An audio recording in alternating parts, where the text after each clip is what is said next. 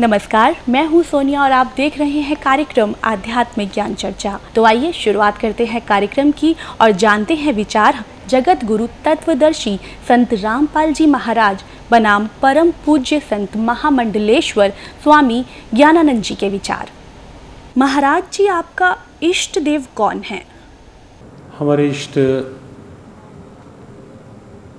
अखिल कोटि ब्रह्मांड नायक जगत गुरु भगवान श्री कृष्ण हैं। श्री कृष्ण भगवान पूर्ण अवतार हैं। कृष्णस्तु भगवान स्वयं। स्वयं परमात्मा श्री कृष्ण हैं। महाराज जी क्या श्री कृष्ण जी ही विष्णु भगवान का स्वरूप हैं? जहाँ तक बात है भगवान कृष्ण और विष्णु भगवान। विष्णु भगवान को जब हम नारायण के रूप में लेते हैं तो वहाँ भगवान कृष्ण नारायण की ही अवतार हैं। तो उस रूप में वहाँ एक रूपता है वहाँ की भिन्नता कहीं भेद नहीं है। महाराज जी आपसे जानना चाहते हैं कि क्या ब्रह्मा जी विष्णु जी महेश जी की जन्म और मृत्यु होती है? जन्म और मृत्यु शब्द तो नहीं लगा सकते उनके साथ। लेकिन ये निश्चित है कि कहीं ना कहीं उनकी आयु सीमा है। जब हम त्रिदेव के रूप में उन्हें लेते हैं तो कहीं ना कहीं एक आयु सीमा साथ साथ रहती है। ब्रह्मा जी भी हर सर्ग में सृष्टि के, हर उत्पत्ति में ब्रह्मा जी आते हैं, उत्पत्ति करते हैं और हर प्रलय में फिर ये देव जो है, ये इस विराट परमात्मा में लीन हो जाते हैं। तो इसलिए जन्म और मृत्यु शब्द नहीं, सर्ग और उसके पश्चात उस विराट परमात्मा में एक रूपता लय होने की स्थिति वो साथ साथ है। महाराज जी हमने सुना है कि ब्रह्मा विष्णु और महेश भी किसी और की साधना करते हैं। ब्रह्मा विष्णु महेश सृष्टि के उत्पत्ति करता या सीधे शब्द कहें करता भरता हरता के रूप में वो हैं और मूल क्योंकि परमात्मा है तो इसलिए ब्रह्मा विष्णु और शिव भी उस भगवान की आराधना करते ही हैं। तो ये थे स्वामी ज्ञानानंद जी के विचार। और आइए अब जानते हैं आदरणीय स्कॉन प्रमुख महमंत दास जी के विचार। आपका इष्ट देव कौन है? हमारे इष्ट देव तो भगवान श्री कृष्ण हैं। हम तो उन्हीं के लिए जन्म जन्मांतर तक उन्हीं की सेवा के लिए आराधना करते हैं कि उनकी कृपा मिले जिससे कि अंतिम समय समय जब हम प्रयाण काल होता है जब हम शरीर छोड़ें तो भगवान का कीर्तन करते उनका स्मरण करते हुए हम उनके धाम में प्रवेश करें। हरे कृष्णा। मैं यही आपसे जानना चाहूँगी कि श्री कृष्ण जी ही विष्णु का स्वरूप है। क्या ये सच है, ऐसा है कि अगर आप श्रीमद् भागवत पढ़ेंगे तो आपको पता चलेगा कि कृष्णस्तु भगवान स्वयं जितने अवतार हैं, उसके अवतारी श्री कृष्ण हैं। तो विष्णु, ब्रह्मा, महेश, वो गुण अवतार हैं भगवान कृष्ण के।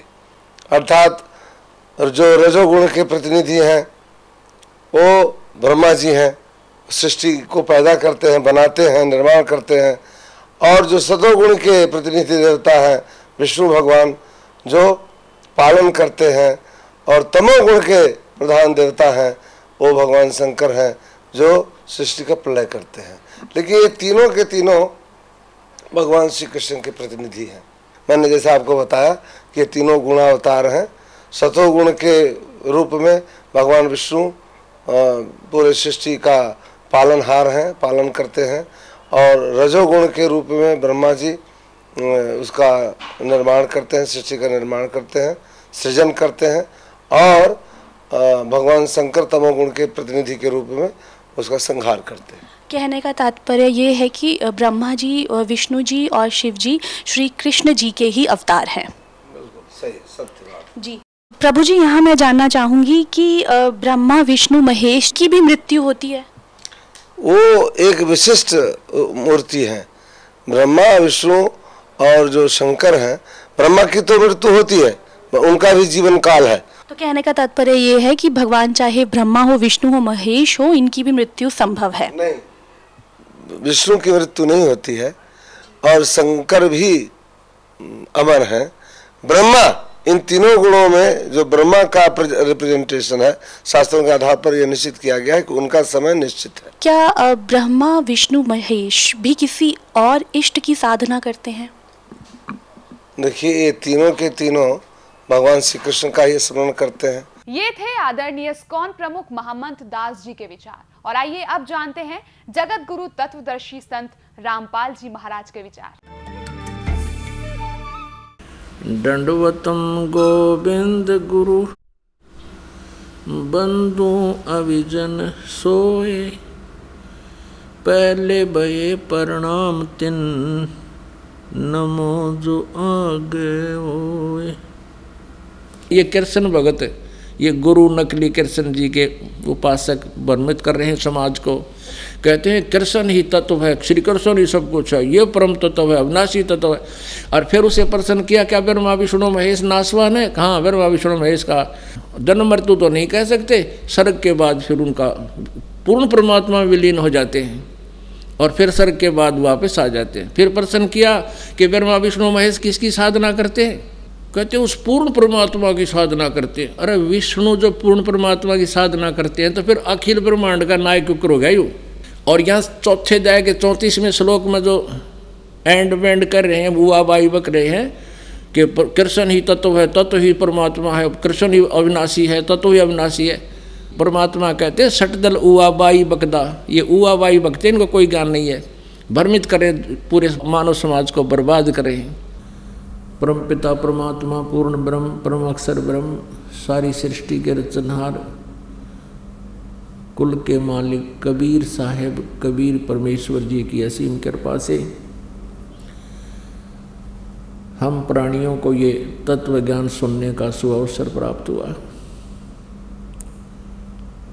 पुणात्माओं, हम एक भयंकर रोग से ग्रस्त हैं। वो रोग है जन्म और मृत्यु का।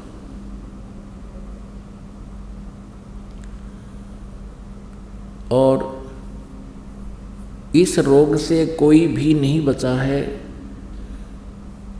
इस 21 ब्रह्मांड में रहने वाला प्राणी। यहाँ तक कि ब्रह्मा जी, विष्णु जी, शिव जी, जिनको हम सुप्रीम पावर मान्य करते लोक वेद आधार से, ये भी इस जन्म और मृत्यु के रोग से ग्रस्त हैं। इनको भी ये दीर्घ रोग यथावत है। अपनात्मा विशेषकर पवित्र हिंदू धर्म के जो श्रद्धालु हैं, वो श्री ब्रह्मा जी, श्री विष्णु जी, श्री शिव जी के ऊपर इतने आरूढ़ हो चुके हैं। इन अज्ञानी संतों के द्वारा लोक वेद सुनाए जाने के कारण के ब्रह्मा जी, विष्णु जी, शिव जी ये अजरो अमर हैं, इनकी जन्म मृत्यु नहीं होती। ये सर्वेश्वर हैं, महेश्वर हैं। ये बिल्कुल गलत है। इनकी जन्म मृत्यु होती है, ये भी इस दीर्घ रोग से ग्रस्त है। आपको प्रमाण देते हैं। पुणात्मा एक ऐसा ये कुनीन टाइप ज्ञान है, ये तत्व ज्ञान। और इसको बच्चे जो होते हैं जीप पर रखते ही थूक देते हैं। तो उसके लिए क्या करते थे थोड़ी सी बूरा मिला करके बच्चे को वो कुनीन का चूर्ण बना करके तो वो गटका दिया करते हैं। फिर वो कुनीन अंदर जाने के बाद अपना पूरा काम करेगी। तो अब थोड़ी सी बूरा खिलाते हैं क्योंकि ये जो दास ने कहा कि ब्रह्मा जी, विष्णु जी, शिव जी, ये नासवान हैं, इनकी जन्म मृत्यु होती है, ये भी इस जन्म मृत्यु के दीर्घ रोग से ग्रस्त है। तो ये तक कुनीन है, अब थोड़ी सी बूरा खिलाते हैं। अब थोड़ा सा शुगर खिलाते हैं आपको और शुगर के साथ ये कुनीन आसानी से गले उतर जाएगी।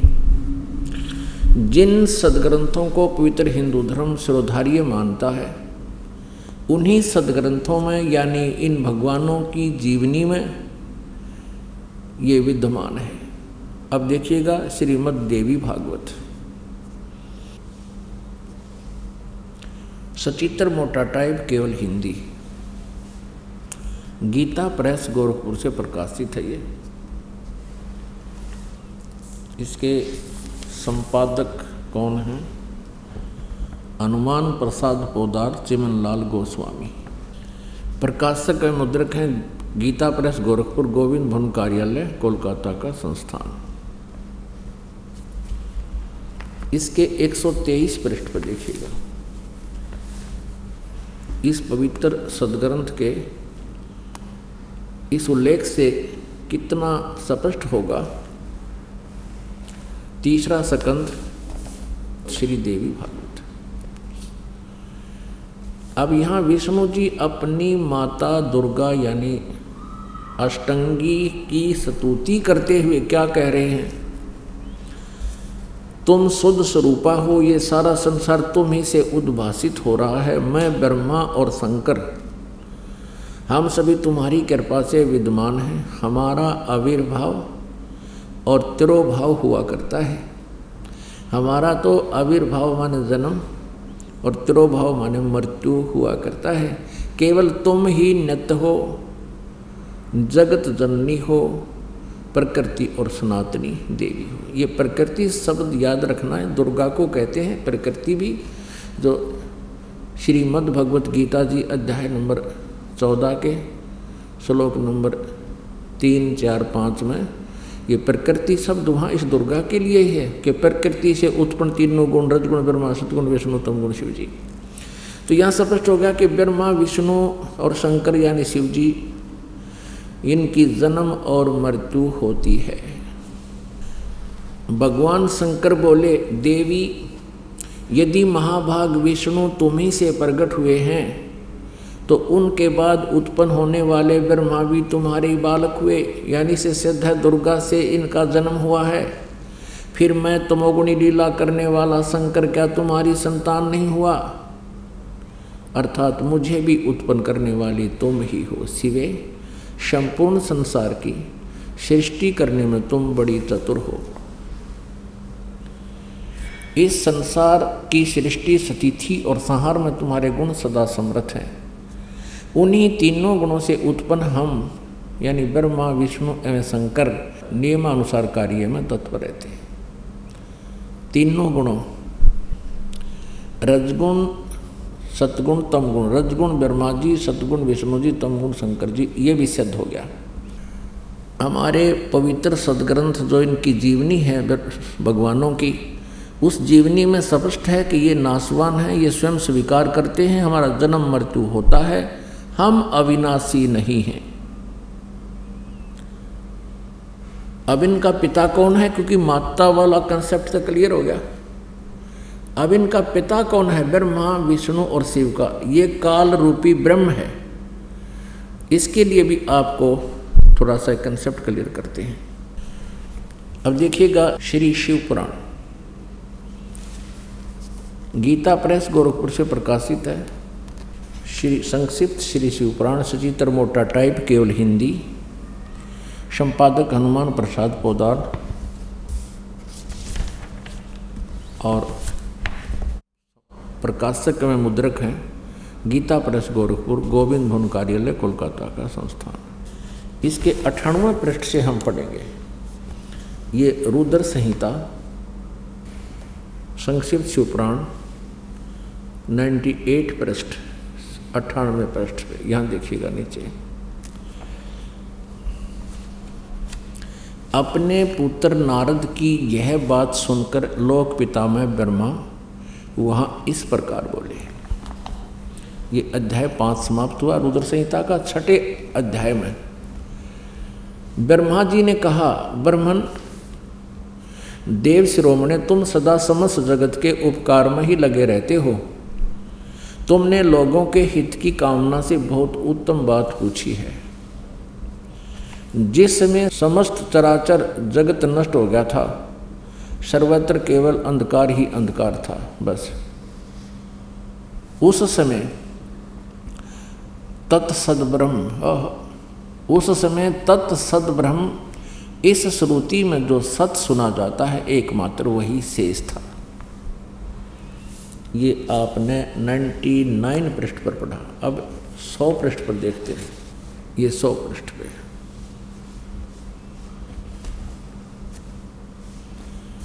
जिस परब्रह्म के विषय में ज्ञान और अज्ञान पूर्ण, यानी झूठी, साची, ब्रह्मा जी, इनके सबसे बड़े वक्ता हैं। एक इस इस ब्रह्मांड के। और ब्रह्मा जी के कह रहे हैं कि जिस पर ब्रह्म के विषय में ज्ञान और अज्ञान से पूर्ण उक्तियों द्वारा इस प्रकार विकल्प किए जाते हैं, यानी कुछ सच्चे, कुछ झूठे। उसने कुछ काल के बाद द्वितीय की इच्छा प्रकट की। उसके भीतर एक से अनेक होने का संकल्प उदित हुआ। तब उस निराकार परमात्मा ने अपनी लीला शक्ति से अपने लिए मूर्ति की कल्पना की। अब ये काल कहता है, मैं अपने वास्तविक रूप में किसी के सामने नहीं आता, अपनी योग माया से छुपा रहता हूँ, ये मेरा अटल घटिया नियम है।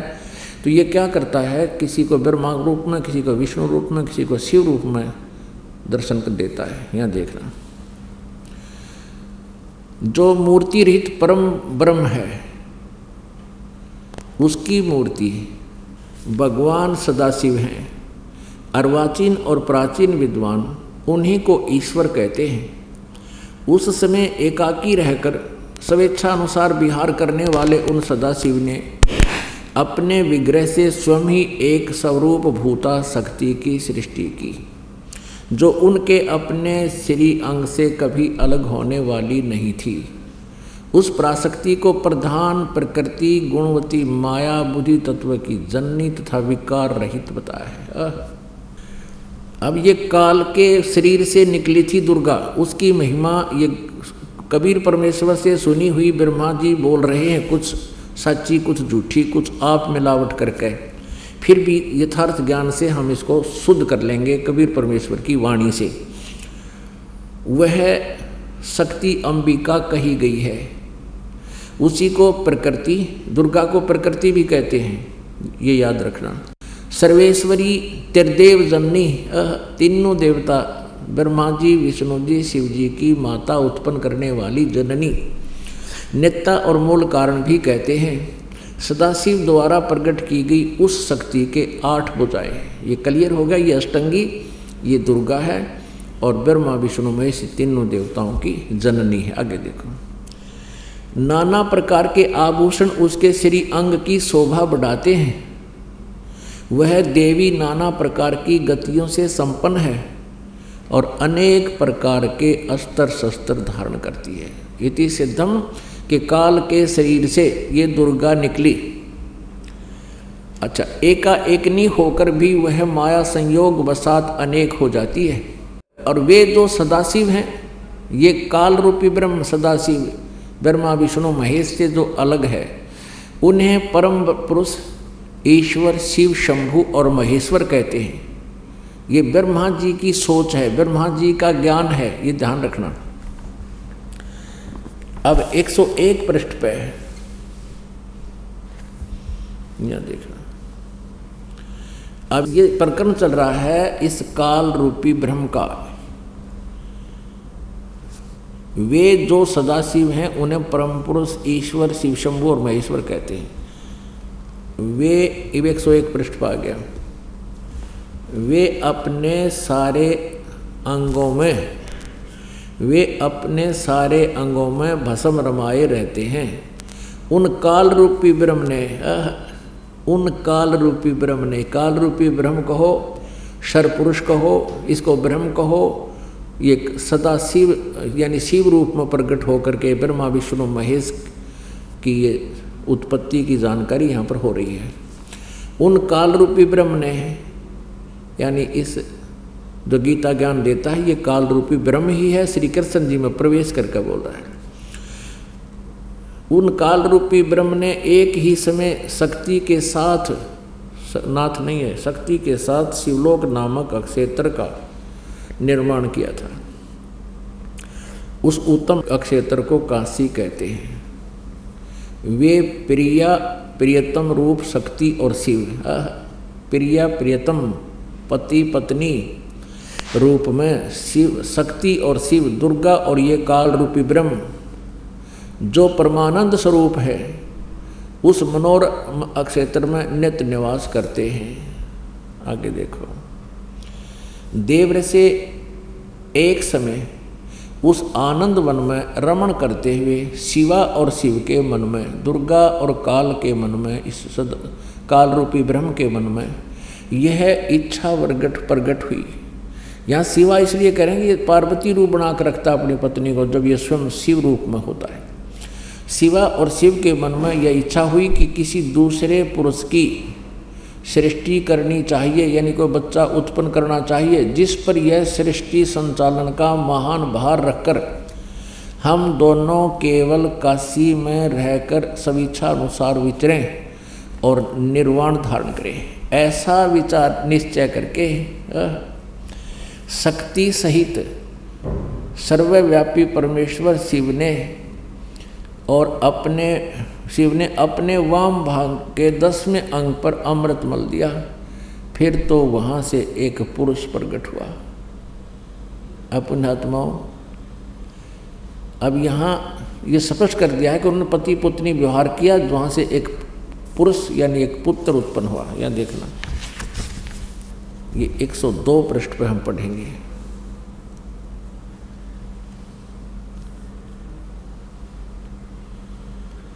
शिव ने कहा, वत्स, वो उत्पन्न हुए पुत्र को ये काल कहता है, सदा शिव भी कहो इसको काल रूपी ब्रह्म को क्योंकि ये शिव रूप में वहाँ प्रगट है, खड़ा है। वत्स, व्यापक होने के कारण तुम्हारा विष्णु नाम विख्यात हुआ। ये स्पष्ट हो गया कि विष्णु जी के माता पिता दुर्गा और ये काल रूपी ब्रह्म हैं। और इसी प्रकार यहाँ देखो, ब्रह्मा जी कहते हैं, ये अध्याय नंबर छः समाप्त हुआ, रुद्र संहिता का। सातवें में ब्रह्मा जी अपनी उत्पत्ति बता रहे। ब्रह्मा जी कहते हैं देवर से तत्पश्चात कल्याणकारी परमेश्वर शाम सदाशिव ने पूर्ववत प्रयत्न करके, यानी जैसे विष्णु को उत्पन्न किया, दोनों ने मिलकर अपने दाहिने अंग से उत्पन्न किया। याज्ञ, अपने आत्माओं, ये स्पष्ट हो गया कि श्री ब्रह्मा जी, श्री विष्णु जी के माता पिता ये सदाशिव रूपी, यानी काल रूपी ब्रह्म, इसको सदाशिव कहो और शिवा कहो चाहे दुर्गा कहो, प्रकृति कहो। ये दुर्गा इनकी माता है और ये काल इनका पिता है। अब यहाँ अनुवाद करता थोड़ी सी गड़बड़ कर गया हिंदी में, संस्कृत में बिल्कुल सही लिखा है कि अब शिव जी से शिव जी की उत्पत्ति कैसे बताऊँ? जची नहीं उसके दिल में, इसलिए उन अनुवाद ही गलत कर दिया। और परमात्मा कहते हैं, चोर चुरावे बड़ी वो गड्ढे पानी में, वो गड्ढे हुआ ऊपर आवे न सच्चाई छेली ना। इन्होंने सच्चाई को छुपाने की भरसक कोशिश की, लेकिन फिर भी ये सच्चाई को मिटा नहीं सके। आप जी को ये पढ़ने को मिला कि श्री ब्रह्मा जी, श्री विष्णु जी के माता पिता ये प्रकृति यानी दुर्गा माता है और ये काल रूपी ब्रह्म इनका पिता है। अब यहाँ इस अनुवादकर्ता ने विचलित होकर के भगवान शिव जी की उत्पत्ति नहीं वर्णन किया, लेकिन सच्चाई छुप नहीं सकती। अब देखिएगा, नौवें अध्याय में 110 पृष्ठ पर इन तीनों से अलग है वो, जो इनका पिता है, देखिएगा। संक्षिप्त शिव पुराण 110 पृष्ठ पे। ये नौवा अध्याय है रुद्र संहिता का। ये रुद्र संहिता ही चल रही है। ये नौवा अध्याय है इस प्रकार ब्रह्मा, विष्णु तथा रुद्र इन तीन देवताओं में गुण हैं। परंतु शिव गुणातीत माने गए हैं। इन तीन देवताओं में गुण है, परंतु शिव गुणातीत माने गए। ये काल रूपी ब्रह्म है, इसको ब्रह्म कहो चाहे काल रूपी ब्रह्म कहो चाहे सरपुरुष कहो, ये ब्रह्मा, विष्णु और शिव का पिता है। अब आपको थोड़ा सा और कंसेप्ट क्लियर करते हैं। अब पवित्र शिव पुराण में ये स्पष्ट हो गया कि ब्रह्मा जी, विष्णु जी और शिव जी, इनकी जन्म मृत्यु होती है। और यही प्रमाण दिया है श्री मद देवी भागवत, यानी शक्ति पुराण ने, कि ब्रह्मा, विष्णु, महेश नासवान हैं, दुर्गा इनकी माता है।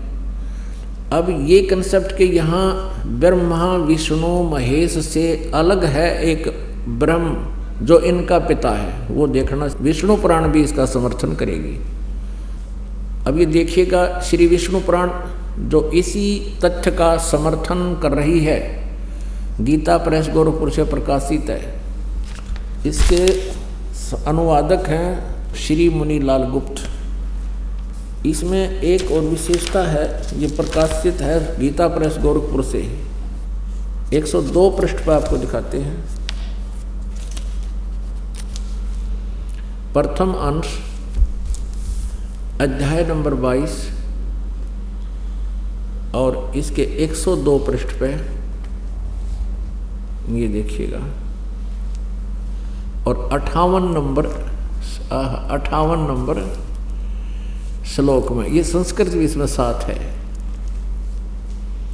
ब्रह्मा, विष्णु, शिव, ब्रह्म प्रधाना, ब्रह्म सत्य है। आह उससे नीचे देवता, उससे नीचे दक्षा ये यहाँ देखना, इसकी हिंदी यहाँ पर है। हे ब्रह्मन, ब्रह्मा, विष्णु और शिव, ब्रह्म की प्रधान शक्तियाँ हैं। स्पष्ट हो गया? ये ब्रह्मा, विष्णु और शिव से अलग है, ये ब्रह्म काल रूपी ब्रह्म। अब इतना ही कंसेप्ट हमने यहाँ क्लियर करना था। अपने आत्मा एक शब्द एक सेंटेंस एक वाक्य दास ने कहा था कि श्री ब्रह्मा जी, श्री विष्णु जी, श्री शिव जी, इनकी भी जन्म मृत्यु होती है, इनको भी ये दीर्घ रोग लगा हुआ है। तो ये तो थी कुनीन। अब इतनी सी कुनीन को गले उतारने के लिए ये ढेर सारी शुगर खुआनी पड़ी, क्योंकि शुगर तो आप खा ही रहे हो। इन सदग्रंथों को तो आप पढ़ ही रहे थे और इनको मान भी रहे हो, ये अच्छी हैं, सत्य हैं। तो इस प्रकार ये कुनीन अंदर जाकर आपके इस अज्ञान का भी नाश करेगी। यानी ये तत्व ज्ञान है, जो श्री मद भगवत गीता जी अध्याय नंबर चार के श्लोक नंबर चौंतीस में कहा कि उस तत्व ज्ञान को, कौन से तत्व ज्ञान को? जो गीता जी अध्याय नंबर चार के श्लोक नंबर बत्तीस में कहा कि जो सचिदानंद घन ब्रह्म की वाणी में ब्रह्मण मुखे संस्कृत में लिखा है कि वो ब्रह्मण मुखे ब्रह्मण माने सचिदानंद घन ब्रह्म, यानी परम अक्षर ब्रह्म, पूर्ण परमात्मा ने अपने मुखारविंद से अपनी मुख से उच्चारित वाणी में, उस सचिदानंद घन ब्रह्म की वाणी में विशेष विस्तार से कहे हैं, आध्यात्मिक ज्ञान, आध्यात्मिक यज्ञ की जानकारी दी है। तो चौथे अध्याय के चौंतीसवें श्लोक में कहा कि उस तत्व ज्ञान को तू तत्वदर्शी संतों के पास जाकर समझ।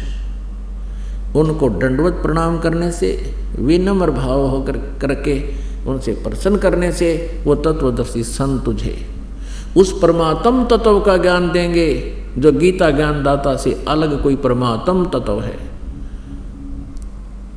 जिसके विषय में गीता जी अध्याय नंबर अठारह के श्लोक नंबर बैसठ में कहा कि, अर्जुन, तू सर्वभाव से उस परमेश्वर की शरण में जा। उसकी कृपा से ही तो परम शांति और सनातन परम धाम को प्राप्त होगा। यानी सतलोक चला जाएगा। सतलोक माने सनातन स्थान। सनातन परम धाम जो सदा रहने वाला कभी नाश में ना आवे, वो सतलोक, हम उसे सतलोक कहते हैं संत लैंग्वेज में। जो अविनाशी स्थान है, सनातन परम धाम कहो, शाश्वतम स्थानम कहो तो वहाँ चला जाता है। तो ये वो तत्व ज्ञान है जो हमारे अंदर जाकर के अज्ञान का नाश करेगा, फिर अज्ञान नाश होने से हम तत्व ज्ञान ग्रहण करेंगे। और तत्व ज्ञान से फिर हमारा, यो जन्म और मृत्यु का दीर्घ रोग समाप्त हो जाएगा। श्रीमद् भगवत गीता जी अध्याय नंबर पंद्रह के श्लोक नंबर एक से लेकर चार में स्पष्ट किया है, उस तत्वदर्शी संत की पहचान बताई है कि उल्टे लटके हुए संसार रूपी वृक्ष को जो ऊपर को जड़ है, ऊपर को जड़ तो मूल परमात्मा है, यानी मूल रूपी परमात्मा तत्व तो परम अक्षर ब्रह्म है। और नीचे को तीनों गुण, रजगुण ब्रह्मा जी सतगुण, विष्णु, तमगुण, शिवजी रूपी शाखाएँ हैं। और जो संत इस पूरे संसार रूपी वृक्ष की जड़ से लेकर और तना डार शाखा और पत्तों की जानकारी देता है, बताता है। सभी विभाग, सभी छंद, यानी अलग अलग छंद विभाग बताता है। स वेदवित वो तत्वदर्शी संत है।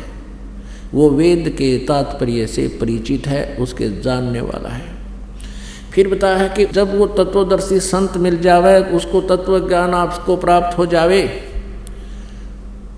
गीता जी, अध्याय नंबर पंद्रह के श्लोक तीन चार में कहा कि उसके पश्चात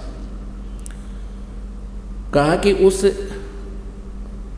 असंख्य शस्त्रेन यानी तत्व ज्ञान रूपी शस्त्र के द्वारा छितवा माने काट कर इस अज्ञान रूपी, उलझे हुए इस गुत्थी को ऐसे तत्व ज्ञान रूपी शस्त्र से काट कर यानी समझ कर उसको सुलझा कर उसके पश्चात उस परमेश्वर के उस परम पद की खोज करनी चाहिए।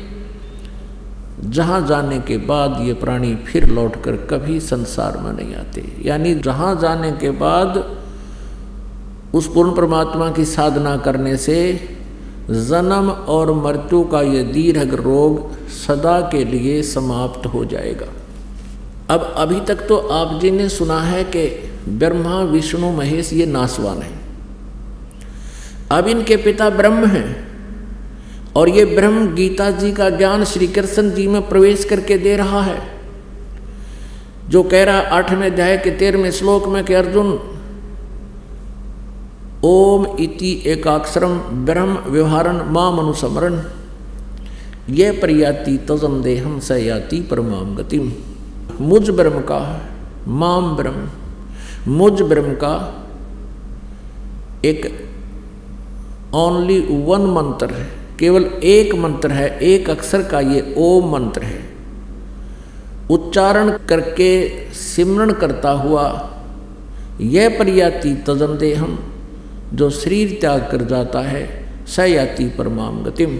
वो ओम से मिलने वाली परम गति को प्राप्त होता है। गीता जी अध्याय नंबर आठ के श्लोक नंबर 16 में कहा कि अर्जुन, ब्रह्मलोक पर्यंत इस ओम नाम के जाप से ब्रह्मलोक प्राप्त होता है। और ब्रह्मलोक पर्यंत भी पुनरावृत्ति में है, वहाँ गए हुए प्राणी भी फिर जन्म मृत्यु को प्राप्त होते हैं, जन्मते और मरते हैं। अपने पुनः क्षीण होने पर वो फिर पृथ्वी पर ही अन्य प्राणियों की योनियों में कष्ट उठाते हैं। तो ब्रह्म की साधना भी पूर्ण मोक्षदायक नहीं है, ओम नाम का जाप भी पूर्ण मोक्षदायक नहीं है, ये हमारे सदग्रंथ सिद्ध करते हैं। अब इसके साथ साथ एक कंसेप्ट और क्लियर करते हैं कि ओम नाम के जाप का ब्रह्म का संकेत है, ब्रह्म का मंत्र है, ओम अक्सर और उसकी क्या प्राप्ति होती है, श्री देवी पुराण दिखाते हैं। ये देखिएगा, श्रीमद देवी भागवत, गीता प्रेस गोरखपुर से प्रकाशित है। गीता प्रेस गोरखपुर से प्रकाशित है। संपादक हनुमान प्रसाद पोदार चिमनलाल गोस्वामी। प्रकाशक एवं मुद्रक हैं गीता प्रेस गोरखपुर गोविंद भवन कार्यालय, कोलकाता का संस्थान। अब इसके पाँच सौ बैसठ पृष्ठ पर आपको दिखाते हैं। ये सातवां सकंद और संक्षिप्त देवी भागवत पाँच सौ बैसठ पृष्ठ पर यहाँ दुर्गा, ये देवी बता रही है हिमालय को। देवी के द्वारा हिमालय को ज्ञानोपदेश और ब्रह्म स्वरूप का वर्णन। श्री देवी जी कहने लगी, पर्वतराज, यहाँ से देखो। उस ब्रह्म का क्या स्वरूप है, यह बतलाया जाता है। ब्रह्म का, जो प्रकाश रूप सबके अत्यंत समीप सतीत, हृदय रूप गुहा में सतीत होने के कारण गुहाचर नाम से प्रसिद्ध है। वो महान पद और अर्थात परम प्राप्य है। यहाँ आइए। अब यहाँ देखिएगा। पाँच सौ तिरसठ पृष्ठ पे हम पढ़ रहे हैं। ये सातवां ही सकंद है। यहाँ जाते हैं। अब देवी कह रही है कि एकमात्र परमात्मा को ही जाने। दुर्गा कहती है, दूसरी सब बातों को छोड़ दे। यानी अपनी पूजा को भी कहती है, मेरी भी पूजा मत करो, केवल उस ब्रह्म की पूजा करो, ब्रह्म की। यही अमृत रूप परमात्मा के पास पहुँचाने वाला पुल है।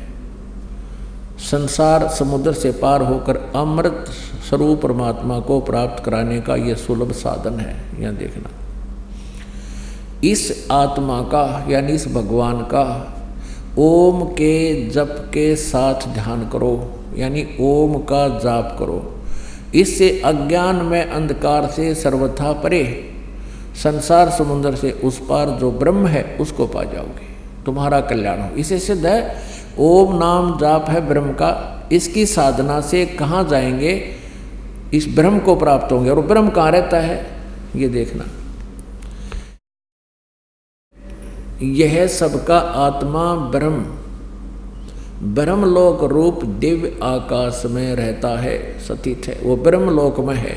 तो ओम के जाप से ब्रह्मलोक प्राप्ति होगी। ये ब्रह्म का मंत्र है। और यही श्रीमद् भगवत गीता का ज्ञान, यही ब्रह्म श्री कृष्ण जी में प्रवेश करके प्रेतवत बोल रहा है। ये कह रहा है कि मेरा तो आठवें अध्याय के तेरहवें श्लोक में आपको बता दिया कि ओम इति एकाक्षरम ब्रह्म व्यवहारन माम अनुसमरण ये प्रयाति तजम देहम सयाति परमाम गति। माम ब्रह्म, मुझ ब्रह्म का, ये केवल एक अक्षर ओम है। उच्चारण करके सिमरण करता हुआ यह प्रयाति तजन देहम जो शरीर छोड़कर जाता है सयाति परमाम गतिम इस ओम नाम से जो मिलने वाली राहत है, वो अंतिम राहत, वो मैक्सिमम राहत इस ओम से मिलेगी। परम गति इसको कहते हैं ब्रह्म सतर की। और वो कहाँ जाता है? ब्रह्म लोक में पहुँच जाता है, जहाँ ये काल रहता है, ब्रह्म रहता है। और गीता जी अध्याय नंबर आठ के श्लोक नंबर सोलह में स्पष्ट किया है कि ब्रह्मलोक पर्यंत भी ये सभी पुनरावृत्ति में है, वहाँ गए हुए भी वापस जन्म मृत्यु में आते हैं। ये दीर्घ रोग नहीं कटा ब्रह्म और ओम नाम के जाप साधना और ध्यान से। पुण्यात्माओं, ये तत्व ज्ञान है। कबीर परमेश्वर की वो अमृत वाणी है। गीता जी ध्यान नंबर चार के श्लोक नंबर बत्तीस में जिसके ब्रह्मण मुखे, यानी सचिदानंद घन ब्रह्म की अमृत वाणी, उनके मुखारविंद से उच्चरित वाणी में जो ज्ञान है, उसके विषय में परमेश्वर ने स्वयं कहा है और ज्ञान सब ज्ञानड़ी, कबीर ज्ञान सो ज्ञान। जैसे गोड़ा तोब का, अब करता चलो मदान। अब परमेश्वर कबीर जी की वाणी, ये तत्व ज्ञान, एक तोब का गोला है। आप शिक्षित हैं, सदग्रंथ हमारे पास है। आसानी से यह ज्ञान रूप अंधकार इस तोब के गोले तो कति नाश हो जाएगा। तोब का गोला मैदान बना देता है, चाहे किले क्यों ना हो। ऐसे ही ये अज्ञान रूपी किले, नकली संतों, ऋषियों ने हमारे चारों तरफ़ बना रखे हैं मन गढ़ लोक कथाएँ सुना रखी हैं। अब इस तत्व ज्ञान से ये सारी ढह जाएँगी, खत्म हो जाएँगी और हम स्वतंत्र होंगे। जन्म मृत्यु का रोग हमारा कटेगा। अब यहाँ ब्रह्म भी नासवान है। गीता ज्ञान दाता ये ब्रह्म श्री कृष्ण में प्रवेश करके बोल रहा है, ये भी काल है, ये भी नासवान है। अब यहाँ थोड़ा सा कंसेप्ट और क्लियर करते हैं। जैसे गीता जी अध्याय नंबर चार के श्लोक नंबर पाँच और नौ में, गीता जी अध्याय नंबर दो श्लोक बारह में, गीता जी अध्याय नंबर दस श्लोक नंबर दो में, ये गीता ज्ञानदाता ब्रह्म कहता है कि, अर्जुन, तेरे और मेरे बहुत जन्म हो चुके हैं, तू नहीं जानता, मैं जानता हूँ। और ये ना सोच, ये सभी सैनिक, सभी राजा लोग पहले भी थे, तू भी था, मैं भी था। और आगे भी अपना जन्म मृत्यु होता रहेगा। गीता जी अध्याय नंबर दो के श्लोक नंबर सत्रह में कहा कि अविनाशी तो उसको जान जिसको मारने में कोई भी सक्षम नहीं है और जिसने सौर्य ब्रह्मंडों की रचना की है, जो सबका सृजनहार है। अब गीता जी अध्याय नंबर दस के श्लोक नंबर दो में कहा कि मेरी उत्पत्ति को ये गीता ज्ञानदाता अपना वास्तविक रूप, ये काल, इसको ब्रह्म कहो सरपुरुष कहो ज्योत स्वरूपी निरंजन कहो, इसको काल कहो। घर में अध्याय के बत्तीसवें श्लोक में कहता, मैं काल हूँ और ये मेरा रूप है। तो गीता ज्ञानदाता दसवें अध्याय के दूसरे श्लोक में कह रहा है कि मेरी उत्पत्ति को ना ये देवता जानते और न ये ऋषिजन परिचित, न ये सिद्ध। क्योंकि ये सभी ब्रह्मा, विष्णु, महेश देवताओं में आते हैं। ये सभी मुझ से ही उत्पन्न हैं। इसलिए ये मेरी उत्पत्ति को, मेरे जन्म को नहीं जानते। इसे सिद्ध है कि गीता ज्ञानदाता अर्थात ब्रह्म सरपुरुष का जन्म तो है, उत्पत्ति तो है। लेकिन जैसे पिता की जन्म को पुत्र संतान नहीं जान सकते, पुत्री नहीं जान सकती, यानी संतान नहीं जान सकते, दादाजी बता सकता है, उसका पिताजी बता सकता है, उसकी डेट ऑफ़ बर्थ भी बता देगा। तो उस हमारे सब के दादाजी, यानी परम, हम सब के उत्पन्न करता परम अक्षर ब्रह्म कबीर देव जी ने इन सब की उत्पत्ति बताई है, इस काल की भी उत्पत्ति बताई है। अब गीता जी अध्याय नंबर पाँच के श्लोक नंबर नौ में ये काल कहता है कि मेरे जन्म और कर्म अलौकिक हैं। अब कैसे तो इसके कर्म अलौकिक हैं और कैसे इसके जन्म अलौकिक हैं, ये बताते हैं। अब आपको दिखाते हैं इसके कर्म अलौकिक कैसे हैं? जैसे श्री कृष्ण जी नहीं चाहते थे महाभारत जी का युद्ध हो, और तीन बार शांति दूत बनकर गए थे, कौरव और पांडवों को समझाया था कि युद्ध मत करो, तुम अपना घाटा बाधा करके, प्लस माइनस करके, थोड़ा गढ़ा करके अपना बंटवारा कर लो। ये राजपाट यहीं रह जाएगा। युद्ध हो गया, तुम सब मारे जाओगे, फिर राज्य कौन करेगा? तो पुणात्माओं जैसे तैसे वो फिर भी नहीं माने थे। तो युद्ध का बिगुल बज गया। आमने सामने सेना खड़ी। अब अर्जुन ने सामने देखा कि अपने भाइयों के, जैसे चाचा ताऊ के भाई, चाचा ताऊ के भाई और उनके बच्चे दूर नहीं होते। उनको सीने से लगाए फिरते हैं, एक दूसरे से प्यार करते हैं अपने कुल की संतान से। तो और वही बच्चे सामने लठ लिए खड़े हैं, उधर से उनके बच्चे लठ लिए खड़े हैं। हथियार लिए खड़े मारने को तैयार हो गए हैं तो अर्जुन के मन में एक साधु भाव उत्पन्न हुआ। किसके लिए लड़े? इन सामने वाले का केताउमा के, भाइया, ने बच्चा, ने मार के हम राज करेंगे। हमारे जैसा नीच नहीं। हृदय में गलानी होगी, युद्ध नहीं करना चाहा। अब वहाँ काल ने देखा कि कृष्ण जी भी कह देगा कि, चल अर्जुन, बहुत अच्छा हो गया। जब भी सदबुद्धि आ जाए, उसी समय बहुत अच्छा होता है। लेकिन उसी समय ये काल प्रवेश कर गया श्री कृष्ण जी के शरीर में। और श्री कृष्ण जी की आत्मा को इसने दबा लिया। जैसे यहाँ देखते हो, प्रेत आकर के पता नहीं क्या क्या बकवाद करता है, और उस आत्मा को दबा देता है आकर के वो। उसके निकलने के बाद यहाँ आप रोज देखते हो, यहाँ अपने ऑटोमेटिकली परमात्मा ये सुख दे रहा है। उस प्रेत आत्मा जो बोलकर निकल जाता है, उसके बाद उस आत्मा को कुछ पता नहीं होता जब ओरिजिनल आत्मा अपने होश में आती है। उसको और ही बताते हैं, तू ऐसे बोला था, तेने ऐसे ऐसे कहा। तो ऐसे ये काल श्री कृष्ण जी में प्रवेश कर गया। और उसने वो गीता का ज्ञान तो दिया वेदों वाला, लेकिन युद्ध कराने के लिए जो अटकल, भयंकर रूप दिखाना, अर्जुन जैसे योद्धा भी कांपन लागे उसके रूप न देख कर तो भयभीत होकर श्री अर्जुन ने स्वीकार कर लिया, युद्ध करना कि यदि मैं युद्ध नहीं करूँगा और ये करवाना चाह रहा है, और इसने एक बार फिर वो अपना भयंकर रूप दिखा दिया, मेरा हार्ट अटैक हो जाएगा। इसलिए उस प्रभु की इच्छा मानकर उसने युद्ध करना स्वीकार किया।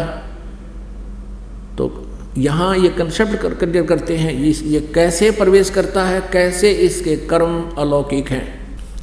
देखिएगा श्री विष्णु पुराण गीता प्रेस गुरुपुर से प्रकाशित। अनुवादक हैं मुनीलाल गुप्त।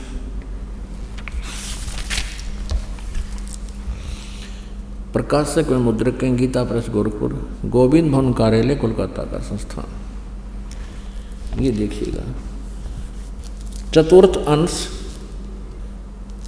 और अध्याय नंबर दो का 233 पृष्ठ पर ये मंत्र नंबर यहाँ से देखना, श्लोक नंबर या 22 से लेकर हम यहाँ तक पढ़ेंगे। पूर्व काल में त्रेता युग में एक बार अति भीषण देव असुर संग्राम हुआ। राक्षसों और देवताओं राक्षसों का युद्ध हुआ। उसमें महाबलवान दैत्यगण से पराजित हुए। देवताओं ने भगवान विष्णु की आराधना की। अब ये न्यू अपने छल करता है। ये कहता, मैं सबके समक्ष अपने वास्तविक रूप में नहीं आऊँगा। छुपा रहता हूँ। ये विष्णु की साधना कर रहे थे, स्तुति कर रहे थे, देवता तो युग काल विष्णु रूप धारण करके आ गया। तब आदि अंत शून्य, अशेष जगत प्रतिपालक श्री नारायण ने देवताओं से प्रसन्न होकर कहा, आप लोगों का जो कुछ अभिष्ट है, वह मैंने जान लिया है। इसके विषय में यह बात सुनिए। राजऋषि ससाद का जो पुरंजय नामक पुत्र है उस अक्षत्रिय श्रेष्ठ के शरीर में मैं अंश मात्र से, यानी कुछ समय के लिए स्वयं अवतीर्ण होकर उसमें प्रवेश करके उन संपूर्ण दैत्यों का नाश करूँगा। अतः तुम लोग पुरंजय को दैत्यों के वध के लिए तैयार कर लो, उसको लड़ाई के लिए खड़ा कर लो, मत युद्ध के मैदान में मैं उसमें प्रवेश करके इन सभी दैत्यों को मार दूँगा। अपने आत्मा ये तत्व ज्ञान है। हमारे सदग्रंथों में विद्यमान है। और परमेश्वर कबीर जी ने जो काशी में जुलाहे की भूमिका करने आए थे और साथ में तत्वदर्शी संत की भूमिका भी करने आए थे, उन्होंने 600 वर्ष पहले यही बताया था, जो आज हमारे ये पवित्र सदग्रंथ भी समर्थन दे रहे हैं परमेश्वर की उस सचिदानंद घन ब्रह्म वाणी वाणी कबीर वाणी का। अब इसमें स्पष्ट है कि वो काल कह रहा है कि मैं इस ससाद के पुत्र पुरंजय में भूत की तरह प्रवेश कर जाऊँगा। तुम इसने युद्ध के लिए तैयार करके वहाँ खड़ा कर लो और तुम भी वहीं खड़े हो जाओ। देवताओं और असुर आमने सामने खड़े हो एक बार, और फिर मैं उसके शरीर में प्रवेश करूँगा पुरंजय के में और राक्षसान मार दूँगा। ऐसा ही किया। निरंजन धन तेरा दरबार निरंजन, धन तेरा दरबार जहाँ पर तनिक ना न्याय विचार। पाखंडी की पूजा जग में, संत को कहें लबाड़। पाखंडी की पूजा जग में संत को कहें लबाड़। अज्ञानी को परम विवेकी, ज्ञानी को मूड गंवार निरंजन, धन तेरा दरबार निरंजन। धन तेरा दरबार जहाँ पर तनिक न न्याय विचार। कहें कबीर, सुनो भाई साधो यहाँ सब उल्टा व्यवहार सचों को तो ये झूठा बतावे, इन झूठों का एतबार निरंजन। धन तेरा दरबार निरंजन। धन तेरा दरबार जहाँ पर तनिक ना न्याय विचार।